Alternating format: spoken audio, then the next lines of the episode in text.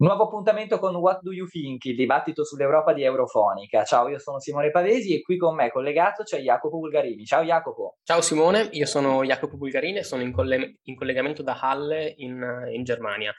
Oggi a dibattere con noi abbiamo un ospite, un, un, collega potremmo dire, che si occupa di affari europei e di Germania per, per l'inchiesta. Diamo il benvenuto a Luigi Daniele. Ciao Luigi, ben trovato. Ciao, ciao, grazie mille per l'invito. Ecco Luigi, con te vogliamo parlare di uno dei temi che più ti appassiona, eh, la Germania. Ne hai scritto tanto, è, paese, è, uno dei paesi fondatori, il paese più popoloso dell'Unione, la prima economia della nostra UE, eh, da sempre cruciale nel determinarne le sorti e anche l'essenza. Eh, viene, eh, arriva da un, da un, periodo storico no? Eh, segnato da, da, dalla Merkel, dalla presidente, dalla cancelliera Merkel, 16 anni di governo che hanno portato prosperità economica, crescita occupazionale, più opportunità anche per le donne eh, nel mondo del lavoro e in diversi ambiti della società, per questo anche viene ricordata eh, la Merkel, viene ricordata sicuramente per l'accoglienza e l'integrazione di significativi gruppi di persone migranti, però sappiamo anche che eh, le politiche merkeliane hanno determinato eh, misure austere all'interno dell'Unione Europea e che probabilmente hanno anche dei riflessi oggi eh, sulla situazione in Germania, quindi io penso che la Germania possa essere impreparata rispetto alla sfida della transizione ecologica e della transizione digitale, anche eh, conseguentemente a quel tipo di misure politiche. Ehm, dunque, io voglio chiederti, dopo la pandemia che ha compromesso eh, la, la situazione economica gravemente e adesso con la guerra eh, tra Ucraina e Russia, che però ha delle ripercussioni chiaramente sui vari paesi dell'Unione Europea eh, e del mondo, eh, perché poi sappiamo che la Germania dipende enormemente dal gas eh, importato dalla Russia. Voglio chiederti come sta la Germania oggi? Io direi che la Germania oggi sta un po' come quelle persone che si trovano a vivere una fase di transizione della propria vita eh, in cui cambierà la propria identità. Penso per esempio all'ultimo giorno di scuola o all'inizio di un nuovo lavoro, per così dire. Lo dicevi tu, la, la Germania esce da molti anni di governo Merkel. La Merkel governava dal, dal 2005. Possono sembrare, eh, sono sicuramente tanti, anche se guardiamo il valore assoluto, ma il mondo del 2005 era un altro mondo. Eh, immaginiamo che diciamo, nel 2005, per esempio, c'erano Tony Blair e Silvio Berlusconi, manda, non esisteva WhatsApp, mandavamo gli sms a 20 centesimi. Insomma, era veramente un altro mondo. Il mondo di oggi e il mondo di ieri, quel mondo lì, in Germania sono stati connessi dal governo di Angela Merkel, che come dicevi tu è stata comunque un grande motore di stabilità, al di là anche diciamo, di molte, molti punti critici che noi oggi guardiamo l'eredità. E la Germania si avviava con un nuovo governo, il primo dell'era post-Merkel, eh, insediatosi a, a, dicembre. La Germania si avviava a diciamo, una serie di anni sicuramente complessi perché c'era la transizione politica data dal, dal, appunto, dal, dall'abbandonare l'era merkeliana, c'era la transizione ecologica e c'era la sfida del clima, che nell'ottica tedesca era la più grande sfida diciamo, all'orizzonte del governo. Ovviamente poi c'erano tutta una serie di eh, dinamiche interne, penso per esempio agli equilibri di governo fra la SPD e i Verdi da un lato, quindi le ali più progressiste del governo, e la FDP, i liberali che erano invece, sono invece sicuramente in materia economica magari più conservatori e potevano diciamo, rappresentare un attrito interno al governo. In tutta questa situazione è arrivata la, l'invasione dell'Ucraina da parte della Russia e ha determinato, eh, ha determinato subito un enorme cambio di percezione, di autopercezione direi io, da parte di Berlino. Eh, Berlino era un paese abituato a sentirsi come il ponte verso l'est dell'Unione Europea e, questa è una cosa che sempre, è sempre andata in maniera, diciamo, eh, trasversale ai vari partiti. Noi pensiamo alla Ostpolitik tedesca, quindi l'idea che attraverso le relazioni commerciali si costruissero ponti con l'Est Europa che in qualche modo dovess- avrebbero impedito negli anni uh, un, un eventuali escalation militari, la, diciamo, la, il sorgere di conflitti. Già durante la guerra fredda c'era questa, questa convinzione nei primi, nei primi, anni 70, eh, Willy Brandt inizia, questa, inizia la Ostpolitik ed è stata eh, seguita poi da, diciamo, sia da CDU che da SPD, quindi dai, dai, dai partiti di massa tedeschi del, del dopoguerra. E ehm, diciamo, io, io, ricordo per esempio, vorrei ricordare che il Nord Stream, il, il, il primo gasdotto che in qualche modo eh, oggi è incriminato, è, è iniziato, eh, diciamo, è stato approvato nel 1997, è stato finito eh, insomma, durante un, un, governo diverso e nel 2005 eh, Schröder, quindi un, un, un, un, socialdemocratico, ha approvato la costruzione di Nord Stream 2 che è stato, che è stato diciamo, portato avanti anche da Merkel. Cioè, la Ostpolitik, questo tipo di Ostpolitik è di gra- graduale e progressiva però eh, e a un certo punto anche mortale potremmo definire. Dipendenza energetica dalla Russia è, un qualcosa che ha sempre, ha sempre accompagnato la Germania negli ultimi decenni e di cui noi oggi vediamo in un certo senso le, l'eredità e, e, e, gli effetti. Quindi una, una, Germania che fatica a opporsi alla Russia sul piano economico come sul piano eh, militare. Noi stiamo vedendo in questi giorni che per quanto riguarda anche l'invio di aiuti militari, la Germania è molto Bante, diciamo, ieri Scholz ha annunciato l'invio di, di, di, carri, quindi di armamenti pesanti, rompendo un ulteriore tabù. È una Germania che sta in effetti rompendo diversi tabù. Penso all'invio di armi anche leggere, che diciamo, all'inizio no, eh, vedeva la Germania molto scettica, e che poi invece sono stati, eh, è stato autorizzato. Penso alle spese militari, eh, con l'inizio dell'invasione del, dell'Ucraina. Eh, adesso Scholz... ci arriviamo, Luigi, adesso ci arriviamo, però scusami, volevo chiederti eh, a livello economico, cioè eh, la Germania in questo momento soffre ancora i danni della pandemia, ehm, li avverte in maniera concreta, eh, come sta reagendo anche il governo di fronte a, insomma, alle conseguenze delle restrizioni dovute alla pandemia e eh, chiaramente in via preventiva eh, rispetto alle conseguenze derivanti dalle sanzioni che l'Unione Europea ha imposto alla Russia. Ma è chiaro che la Germania, come tutti i paesi europei, ha avvertito il contraccolpo della pandemia e questo è, è inutile, assolutamente è inutile negarlo, e però al tempo, al tempo stesso si deve dire che in qualche modo la pandemia in Germania non è già più un tema per certi versi a livello economico. Cioè, tutto sommato, l'industria tedesca, l'economia tedesca ha mantenuto eh, un, un, suo livello, ha mantenuto su, dei, dei, suoi standard e in qualche modo si, diciamo, si avviava comunque ad affrontare diciamo, l'elefante nella stanza, quello che era la, la transizione ecologica.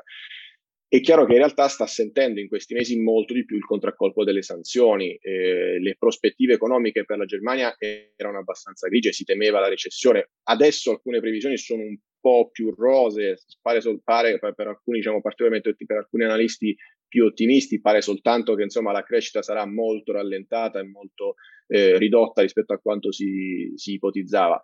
Tuttavia il rischio della recessione c'è ancora e infatti le sanzioni sono state diciamo, un grande punto diciamo, di, di, di, dubbio della Germania. Scholz è stato uno dei leader europei in qualche modo più, che è sembrato più restio ad approvare sanzioni verso la Russia. Poi ci è arrivato di concerto diciamo, con tutti eh, i partner europei e con gli Stati Uniti, ma eh, sappiamo che la Germania nei, nei giorni precedenti l'invasione in qualche modo sembrava un po' l'anello debole dell'Occidente, possiamo dire così. Tornerei un attimo sul, sul discorso di prima, fare magari un, un, passo indietro, due passi indietro, anzi, per poi saltare di nuovo in avanti, quindi parlare di nuovo un attimo della, della Ostpolitik per poi ritornare alla Germania di Scholz. Come, come hai detto tu, Luigi, hanno, hanno, vinto le scorse elezioni socialdemocratici e con i Verdi e i liberali si è formato eh, un nuovo governo, il governo semaforo eh, formato dalla Ampel Coalizione. E in pochi mesi la Germania sembra aver come hai detto tu, rotto molti tabù, sembra essere cambiata molto rispetto al passato. Abbiamo parlato del, del blocco di Nord Stream 2, del 2% del, del, PIL, della dichiarazione del governo di voler spendere il 2% del PIL per la difesa e dell'invio di armi eh, anche pesanti all'Ucraina, notizie di pochi giorni fa se non erro. Ecco, stiamo, fine, cioè, stiamo assistendo alla, alla, fine di quella Ostpolitik a cui avevi accennato prima, che ricordiamo aveva cercato di avvicinare due mondi allora contrapposti, blocco occidentale e blocco sovietico? Beh, se non è la fine, diciamo che la Ostpolitik da domani sarà molto diversa rispetto al passato. E, è, è, inevitabile dire, innegabile che, innegabile dire che la, l'idea appunto che il commercio servisse, bastasse da solo a uh, evitare qualunque escalation militare è stata resa, diciamo, inconcludente dall'invasione dell'Ucraina. Io direi che in qualche modo una forma di Ostpolitik, secondo me, in, diciamo, ha gli spazi per sopravvivere, a patto però che in qualche modo oggi sia più chiaro ancora di prima che la Germania è parte integrante dell'Unione Europea e che quindi in qualche modo ogni posizione in politica estera dovrà essere presa di concerto con i partner europei. La, la, politica estera comune, non a caso, è un tema che è tornato molto nel dibattito europeo in generale, ma anche nel dibattito tedesco. Si torna a discutere anche di esercito comune. Annalena Baerbock, la, la, ministra degli esteri, quando ha parlato dell'abbandono del, del petrolio eh, russo e del gas russo, eh, in, in, particolar modo sul gas, ha detto che per la Germania è possibile abbandonare il gas russo, ma solo all'interno di un piano europeo di azione. Quindi diciamo, qui vediamo che più di prima la Germania in qualche modo è costretta a cercare un, un, concerto europeo, mi verrebbe da dire. L'abbiamo visto in realtà già con la pandemia, quando diciamo, il, il sì di Berlino fu fondamentale nello sbloccare, nello sbloccare i fondi di Next Generation EU. È una scelta che chiaramente oltre che da autentica solidarietà europea, era motivata anche da ragioni economiche. La Germania eh, è, una, è, un'economia che si basa soprattutto sulle esportazioni, quindi in qualche modo aveva bisogno anche che i partner europei fossero in grado di continuare, eh, diciamo, di, di non subire troppi colpi della pandemia. Quindi è una scelta che, che, rientra anche nel loro interesse nazionale, in un certo senso, oltre che chiaramente diciamo, eh, in linea con i valori europei di cui la Germania è, è interprete assolutamente. Come spesso accade, l'Unione Europea fa progressi quando c'è bisogno che questi progressi si verifichino, eh, non sempre per la volontà di tutti gli Stati membri, ma per la necessità che, che, queste evoluzioni si verifichino, a mio parere. Eh, ecco, Luigi, abbiamo parlato, lo dicevi proprio tu, eh, di come le scelte eh, della Germania influenzino anche le scelte dell'Unione Europea anche in materia di politica estera.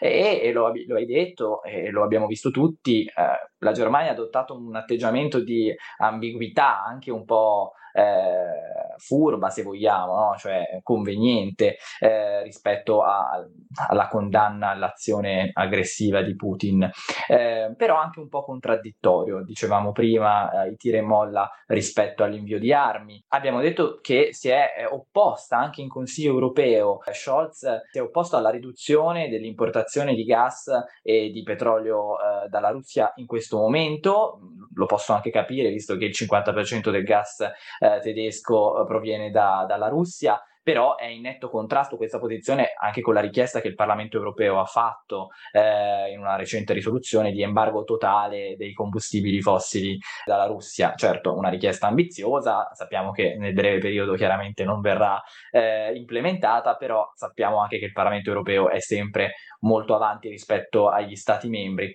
Però eh, poi eh, la Germania pare anche che non sia così favorevole al riconoscimento dello stato di paese candidato all'ingresso nell'Unione dell'Ucraina. E, e questo sicuramente questo atteggiamento così prudente, così cauto, non si è fatto ben volere diciamo da, di, dal vice ministro polacco degli esteri polacco eh, che ha accusato apertamente la Germania di appunto avere un atteggiamento estremamente cauto, estremamente prudente, eh, ma anche dalle autorità ucraine, cioè le autorità ucraine hanno parlato del presidente della Repubblica tedesco dicendo che non è una persona gradita a Kiev e questo è un messaggio molto forte. Quindi abbiamo assistito uh, a una risposta europea inizialmente molto coesa, molto unita a parole sicuramente, anche determinata poi insieme alla Nato nell'imporre sanzioni economiche che hanno un impatto significativo ma comunque limitato perché poi sappiamo che invece sul tema dell'energia che è quello che potrebbe determinare eh, la caduta diciamo uh, di Putin eh, della Russia visto che con l'energia e con le nostre importazioni la guerra di Putin la finanziamo l'Unione Europea è ancora divisa, lo dicevi anche tu. Quindi ora voglio chiederti quali strade si prospettano per questo tema, per affrontare la sfida energetica oggi per la Germania, per l'Unione Europea. Vorrei capire se verrà effettivamente, a tuo parere, fissato un tetto europeo al, pe- al prezzo del gas e come potrebbe funzionare proprio a livello pratico. Eh, sappiamo che anche Spagna e Portogallo hanno già adottato un tetto nazionale al prezzo del gas. Poi Gentiloni qualche giorno fa ha proprio rilasciato un'intervista dicendo che entro il 2027 attraverso le rinnovabili eh, l'Unione Europea sarà indipendente eh, a livello energetico. È un obiettivo, a tuo parere, realistico? intrometto un attimo nella discussione per solamente dire una cosa, ovvero che è notizia di, di ieri e, o di stamattina addirittura eh, che la Russia, o meglio Gazprom, ha bloccato le forniture eh, per il gasdotto Yamal. Sì, esatto, eh, diciamo, la notizia della Russia che blocca le forniture di Polonia e, e Bulgaria è, è, una notizia che in qualche modo ci fa capire come non è soltanto l'Unione Europea che si sta muovendo per utilizzare l'energia come arma di pressione, è anche la Russia che sta cercando di fare l'opposto dal suo canto. E io diciamo eh, il 2027 è fra cinque anni. Eh, mh, in politica cinque anni, soprattutto per i tempi europei, possono essere molto, molto stretti. però lo dicevi anche tu Simone, l'Unione Europea nei momenti di crisi a volte ha tirato fuori della, una forza che, che, che, spesso è stata ammessa anche dai, dai, diciamo, dai, più scettici verso il processo di integrazione europea. Quindi io onestamente in tutta, uh, diciamo, in tutta sincerità non mi sento di, di, contraddire Gentiloni nel dire che, che, possiamo arrivarci nel 2027, questo lo dirà la storia in un certo senso, non, non mi sento di porre limiti, ecco. E quello che però secondo me è, in qualche modo è davvero da, da chiarire in un certo senso è che mh, la posizione di alcuni Paesi membri, penso appunto anche alla, alla Germania stessa, eh, più che ambigua, a me per esempio sembra scettica. Cioè io credo che la Germania, e parlo della Germania, ma potrebbe, potremmo veramente estenderlo anche a paesi come l'Italia stessa, per dire, in qualche modo ha davvero delle difficoltà oggettive nel, fare, diciamo, nel, nel realizzare dall'oggi al domani un blocco totale del gas. Questo è il frutto di diciamo, errori politici, come dicevamo, cioè è stata accentuata la dipendenza eh, eh, energetica tedesca dalla, dalla Russia. Però al tempo stesso adesso questa è la situazione e in qualche modo è molto difficile per diversi paesi eh, emanciparsene. Io, eh, io, credo che eh, in questo senso davvero serva, come, dica, come diceva Verbo, un piano europeo. Può essere un, prezzo cambiato del gas, può essere diciamo anche in qualche modo, però questo più a lungo termine chiaramente, una serie di incentivi anche maggiori di quelli che prevede il Green Deal alle energie rinnovabili, però in qualche modo questo dimostra davvero come noi usciamo da questa crisi energetica europea solo se agiamo come Unione Europea. Non, non, non, I paesi si stanno muovendo molto, molto, spesso in maniera, in maniera, autonoma, lo vediamo con l'Italia, lo vediamo con la Germania che sta avendo, con, che sta avendo diciamo, dei, delle, delle, interlocuzioni col Qatar per la fornitura di gas, aprendo poi tra l'altro degli altri problemi politici perché diciamo, sappiamo quanto sia costoso in termini politici avere una dipendenza dalla Russia. E, ehm, onestamente io non vedo diciamo, come il Qatar invece possa essere chissà quanto meno problematico, cioè, possiamo dircelo in maniera molto onesta, lo sanno gli stessi verdi, diciamo, il ministro per l'economia tedesco è Robert Habeck che è un verde, lui stesso in certo, in certo senso ha ammesso che per i verdi stesso è problematico eh, un accordo col Qatar e però al tempo stesso sono costretti dalla, dalla situazione. Quindi in qualche modo questo ci dimostra quanto per gli Stati membri oggi sia difficile agire in maniera, in maniera singola, quanto serve un piano europeo per, per l'energia. È difficile, credo però che l'Unione Europea, o meglio, solo l'Unione Europea può avere potenzialmente gli strumenti per farcela, quindi in, qualche, in, in, in un certo senso può essere veramente un obiettivo politico, oltre poi, diciamo, più globalmente, più eh, a lungo termine, un'operazione di soft power, come l'Unione Europea tra l'altro già sta facendo per indurre anche le altre potenze globali a incontrare gli, gli obiettivi di sostenibilità che l'Unione, che l'Unione europea si è posta. Io ritorno ancora una volta nel, un pochino nel passato per poi guardare al, al presente e magari anche al, al, futuro. Sappiamo che abbiamo già detto che diciamo, questa reticenza a tagliare i rapporti con la Russia ha ragioni, ragioni storiche, causa appunto l'Ostpolitik. Vale per la Germania, vale anche uh, per l'Italia. Il New York Times ha parlato anche per esempio di un senso di colpa dei tedeschi per l'uccisione di milioni di russi da parte dei nazisti.